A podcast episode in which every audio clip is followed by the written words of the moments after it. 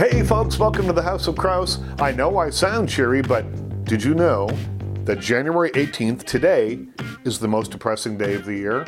Years ago, a guy called Cliff Arnall at the Cardiff University did a study and declared January to be the most depressing month of the year. He said that because of the weather, because of debt amassed over Christmas, uh, time elapsed since Christmas, the average hours of daylight going down, and unsuccessful New Year's resolutions, uh, a slump happens. And he said that the third Monday of January, he called it Blue Monday, is the single most depressing day of the year. Now, it's an algorithm that he put together, and don't tweet at me or text me or anything about how it's not scientific. I know it's not scientific. It was done for a holiday company uh, to try and sell vacations abroad in sunny Spain. I know that. I know all that, but it's a pretty good little story. And January can be a little depressing, but there's a way around that. I spoke with a guy called Dr. Norman Holland, and uh, he's taught everywhere MIT, Harvard, all over the place. And he says that going to the movies can be restful, it can be rejuvenating, it can make you feel better.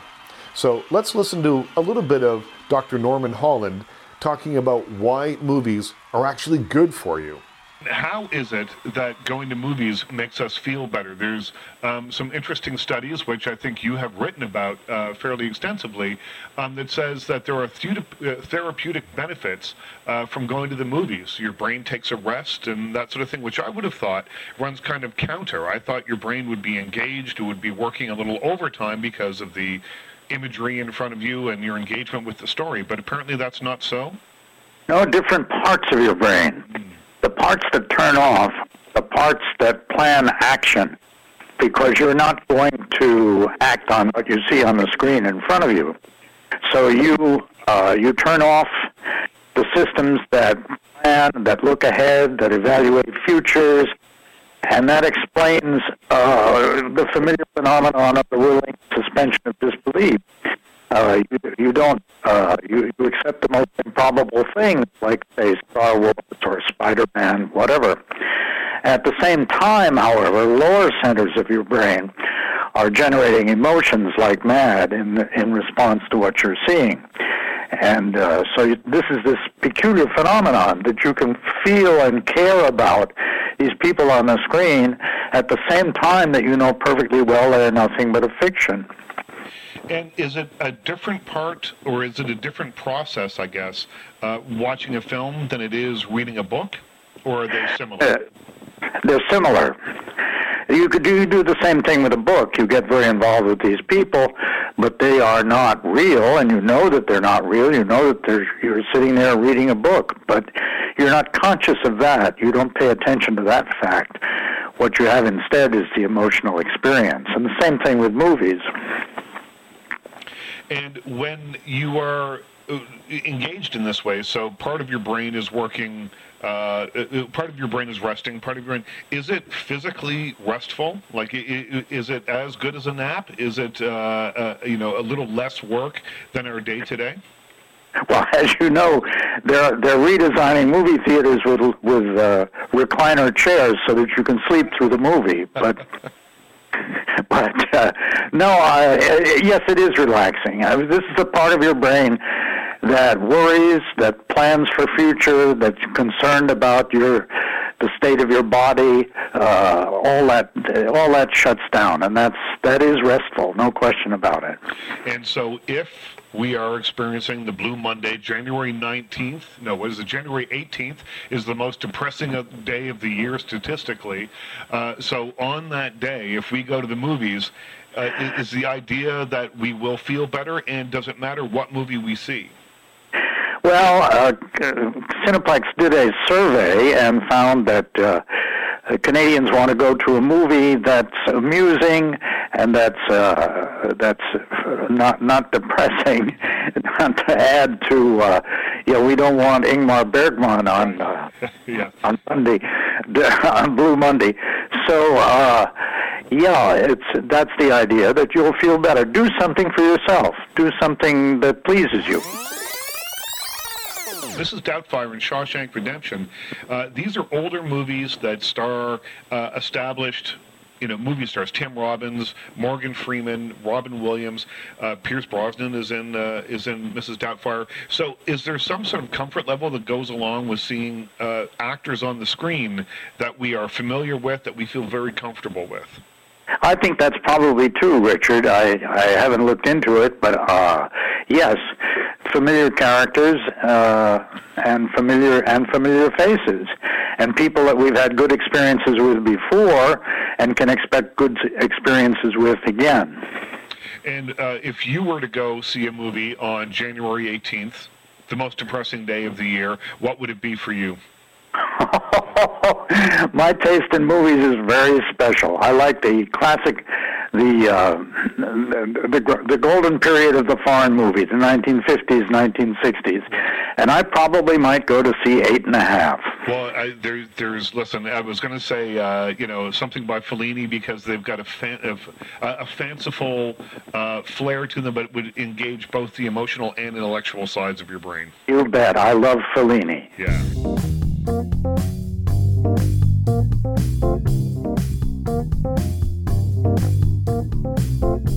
That's Dr. Norman Holland. He's a doctor. It must be true. Going to the movies is as good as taking a nap. Just don't nap at the movies and snore and bother me while you're uh, taking a little break from the rest of your depressing life.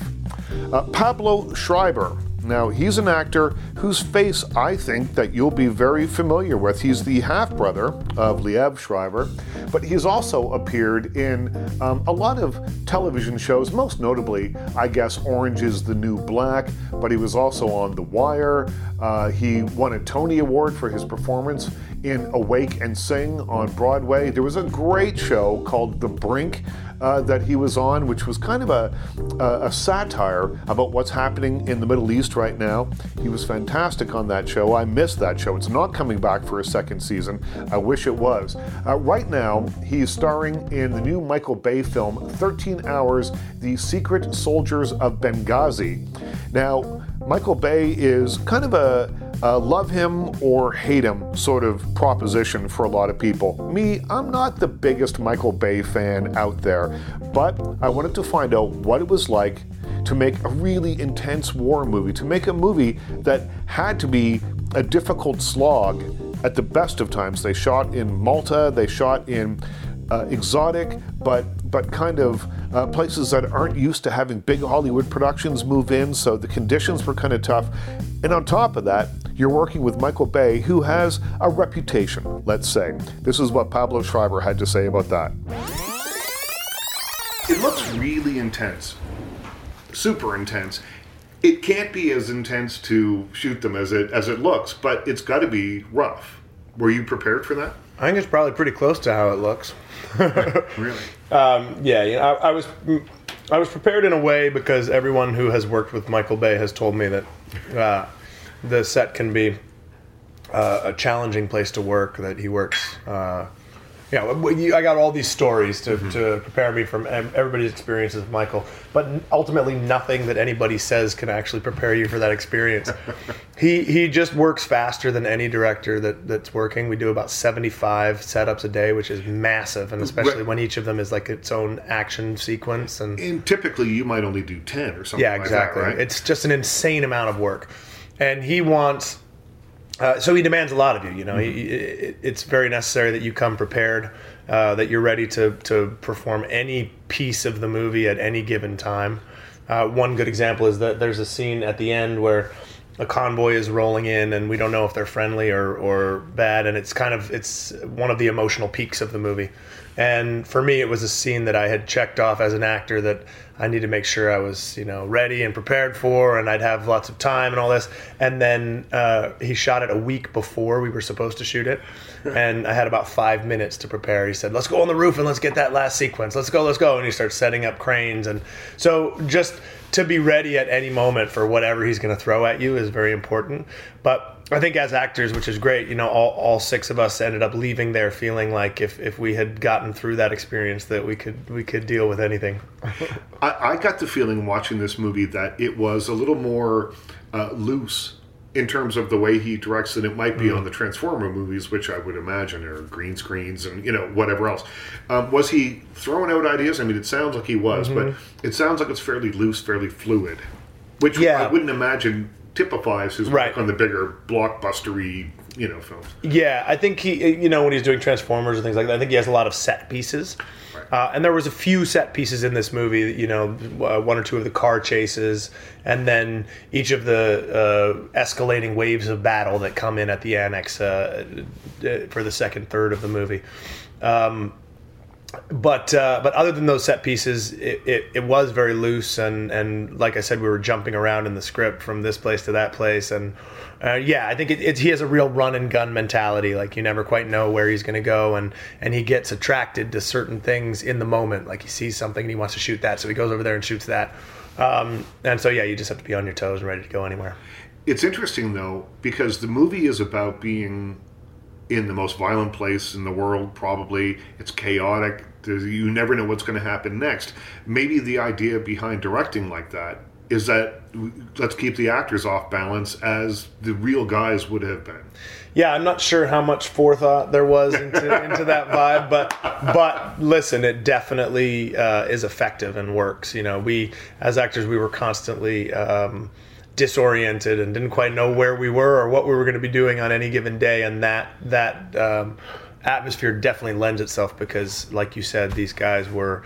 Uh, they never know who their friends are, who their enemies are. They're always looking over their shoulders, and, and there's a lot of disorientation and, and chaos on that evening. So it, it, it lent itself for sure. And the real, the surviving real guys were on set, right?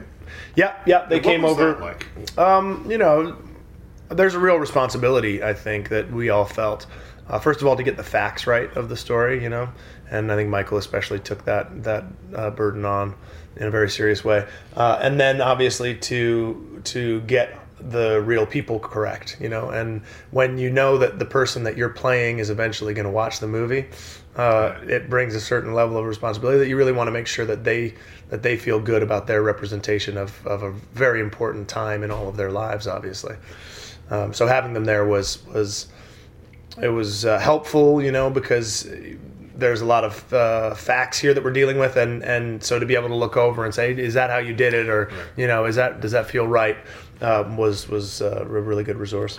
They're interesting character studies because these are, are men who are uh, warriors to the bone, I guess, uh, but also have families, have a much different life stateside than they do, uh, you know, for their work life. And I- I, thought it was a really interesting look at these guys who feel more comfortable when there's chaos erupting around them than they probably do when they're at home. Uh, even though they they seem to all be making attempts to have kind of a normal thing going on in the U.S. There's a great line uh, in in uh, one of my favorite scenes in the movie that's uh, between Jack and Rone uh, on the roof, and, and they have there's a quiet time between these waves of battle, and and Jack says downtime is the worst because you start to think about home, um, and he ends the the sequence with a with a question to to Rone, uh, and he says why can't why can't I go home? Why can't I just go home and stay? And I think they all um, battle that, you know. And it's not for me to answer the question as to, to why they can't, but um, it was it was definitely an interesting uh, window into into their uh, existence to hear that each of them, um, even after they had gone through kind of this horrific 13 hours of battle on that night, and all of them still carry heavy emotional wounds from that, but each of them said um, how much they missed the work and how much they wish they could be back there. And to me, it, that's just uh, it, it's a mentality that, that I don't have. Yeah, it seems almost unimaginable. it's it really is, you know, um, and and uh, it's really interesting because this is you know Michael Bay made this movie obviously, and he normally makes these kind of big extravaganza things, but this is it's not a it's not a superhero movie, you know, and there's so many franchises out there now about superheroes, and this is not a superhero movie. It's a movie about um, very very real human beings who behaved extraordinarily under the most the most difficult circumstances. Well, there's one line in the film, and I'll paraphrase because I, I don't Yeah. think I remember it exactly, but it, uh, they say, uh, "You don't have to come, but we could use your help." Yeah. and and it's that thing where we're going to give you the choice, but we also, you know, we, we really need you there, and everyone goes. And it's amazing how much that feels like uh, a rhetorical question too. You know, Rone says it uh, when when he gets everybody assembled, and he says, "We're we're their only hope," you know, and none of you have to come, but uh, but we're their only hope. And and the fact that that he knows at that moment that nobody's going to say no, they're all going to go. And that's the mentality, you know, that, that when there are people out there, when there are lives out there that they can save, they all know that they're going to go. Were you aware of the controversial nature of the story uh, beforehand? Or were you aware of the story beforehand? Uh, well, I was aware of it as a political talking point. I was aware of the word Benghazi You can't As- you can't have avoided it. You know, as as- this yeah. thing that uh, you know was out there and was being used, I think, by both the right and the left as as a, a political landmine. So I was aware of that. But uh, so for me, when I got the script and when I read the book, it was uh, it was really an education um, as to the events of that evening and what happened. You know, I had no idea what what actually the story behind the story was, and so I hope for me that uh, that for audiences it's the same kind of education because all, we're doing here is telling the story of these guys and what happened to them on that night. How you take that and how you spin that and what you do with that information is left entirely up to you. I don't feel there's any particular slant to this movie. It's not a political movie at all. Well, the the name Clinton doesn't come up. There's no mention of Obama. Uh, the there there is um, the bumbling. Is he bumbling? The CIA head who refuses to allow you in. He, but he's a, he's a bureaucrat more or less. And he has incredibly good reasons for all of his decisions. You know, they that that was a CIA annex. It was a top secret location, and they did not want their location to be revealed. And at the end of the day, if when those guys left the compound to go save those people, they were leaving that uh, annex completely exposed. They were the last line of defense for all of the 20 some Americans that remained and stayed there. So he was facing incredibly difficult choices, you know. So there's no there's no finger pointing in this movie. There's no easy answers to any of these mm-hmm. questions. And to me that's one of my favorite things about this movie is that it it is a, a very honest portrayal of a region of the world that is in chaos right now and and there are no easy answers to any of it. And so it, it, to me it depicts a place that that that uh, in a lot of ways we're, we don't have a lot of business being in and we don't know where to go next. Well, the interesting thing to me, uh, uh, there's a couple of lines that, that, that appear at various points in the movie, but that tie together. So early on, it's discussed that you know it's so hard to be here because it's hard to tell the good guys from the bad guys. You, know, you don't know who is who. And then later, when the siege is happening, and there are just these waves of people coming, and before you guys fire one shot, are they friendly? Are they friendly? Mm-hmm. Do we know them? So you can't tell who's who, mm-hmm. and it's reiterated all the way through the movie, and that's the conundrum of war over there. I think, Yeah. of this battle over there. Yeah, it's a very it's a very gray place. There are no black and white answers. And the interesting dynamic is to watch is that these guys I think these guys are relatively black and white thinking people. Right. You know, they, they come there's a lot of faith. They come from Christian families and and one of the lines also is that, you know, as long as I'm doing the right thing, God will protect me. yeah, yeah, you know, yeah. and that's a very black and white mentality. And and wanting to know who the good guys are and who the bad guys are is a very black and white mentality. But that's one of the dynamics of this movie is that there are no easy answers. That it is a very very gray situation that we're in and a very gray area of the world to operate in. And so you can't bring black and white uh, mentality into that kind of situation. kind of ties in with the brink Uh-huh. a little bit. Sure. You know, like the sort of uh, the much different kind of satirical look Mm-hmm. at uh, at uh, a- similar you know part of the world, a similar kind of thing. Um, i do you have a particular interest in this, or is this uh, just where the jobs have been coming from? Yeah, I think um, you know one of the one of the great things about art is that it reflects the world that it exists in, and right now we're living in a world that a lot of the complicated issues exist in that region of the world. So yeah. we're, we're dealing with those those issues. So the answer is both. You know, um, uh, that's where the jobs are. That's what the stories that are being told are. So so I'm being drawn to those things, and then you know I'm also I'm also drawn to to um, things that have no easy answers. And so this is another one of those projects. Uh, is the Brink coming back? It's not, no.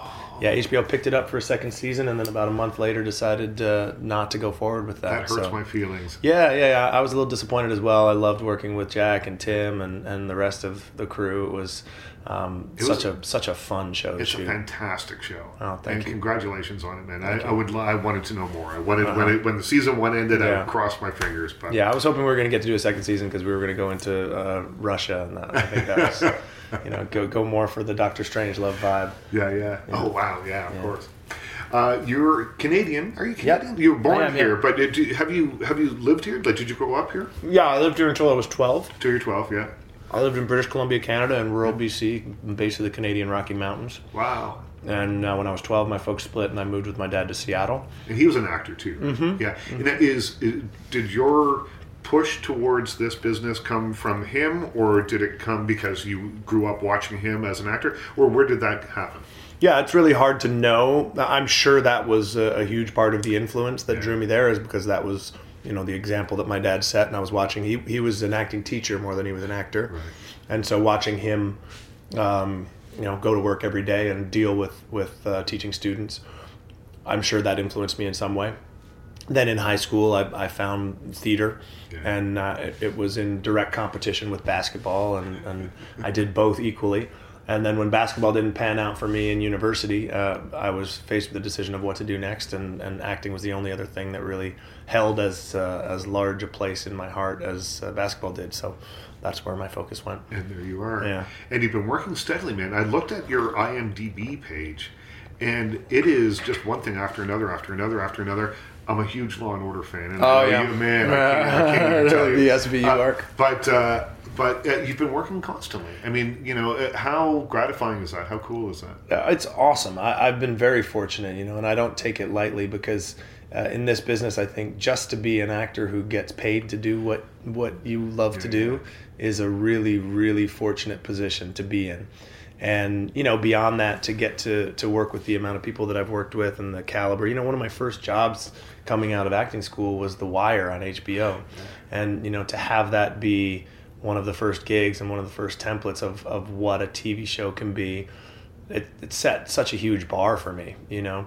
Um, and then to work in the theater as much as I have, and you know, to get nominated for a Tony for Awake and Sing, and um, just to, just to to work with the caliber of people I've gotten to work with is is uh, I feel so lucky, you know, to go from The Wire to then Orange Is the New Black and have those be these like kind of tentpole amazing shows that so many people respect and love. Um, I, I I really couldn't be happier with the position that I'm in, and and um, I don't take that lightly because I know a lot of I have a lot of friends who who wish they were uh, you know having more work than they have, uh, and and so every moment that I'm continuing to put food on the table for my kids, uh, getting to do this and not having to do something else is is a happy day. I always think of Guillermo del Toro telling me one time. He said, "Every time I step on a movie set, I always assume it's going to be the last time I step on a movie Oh, set." actors are the same, man. That's the the last day of any job you do is uh, is a, a stressful day. It's you always think, okay, that's it. You know, I'm, I what's next? Yeah. I hope I get something next. And of course, something always comes. Something always comes. That's Pablo Schreiber. You can see him right now on the big screen in 13 hours, The Secret Soldiers of Benghazi. Well, that's it. That's all. I don't want you guys here anymore. It's not that I'm feeling down. It's just that, well, our time together has come to an end for this week anyway. Uh, I want to thank Dr. Norman Holland. I want to thank Pablo Schreiber for coming by, but most of all, thank you for coming by to the House of Crouse. We've been getting more and more visitors. Every week we put a new show up on Monday, and every week we get more and more visitors coming back, and I love that. Without you, there'd be no reason in doing this. So please come back as many times as you want. Every Monday in particular, that's when we put up a new show. And you never know who's going to stop by for a chat. So it's always different every week and it's always entertaining every single week.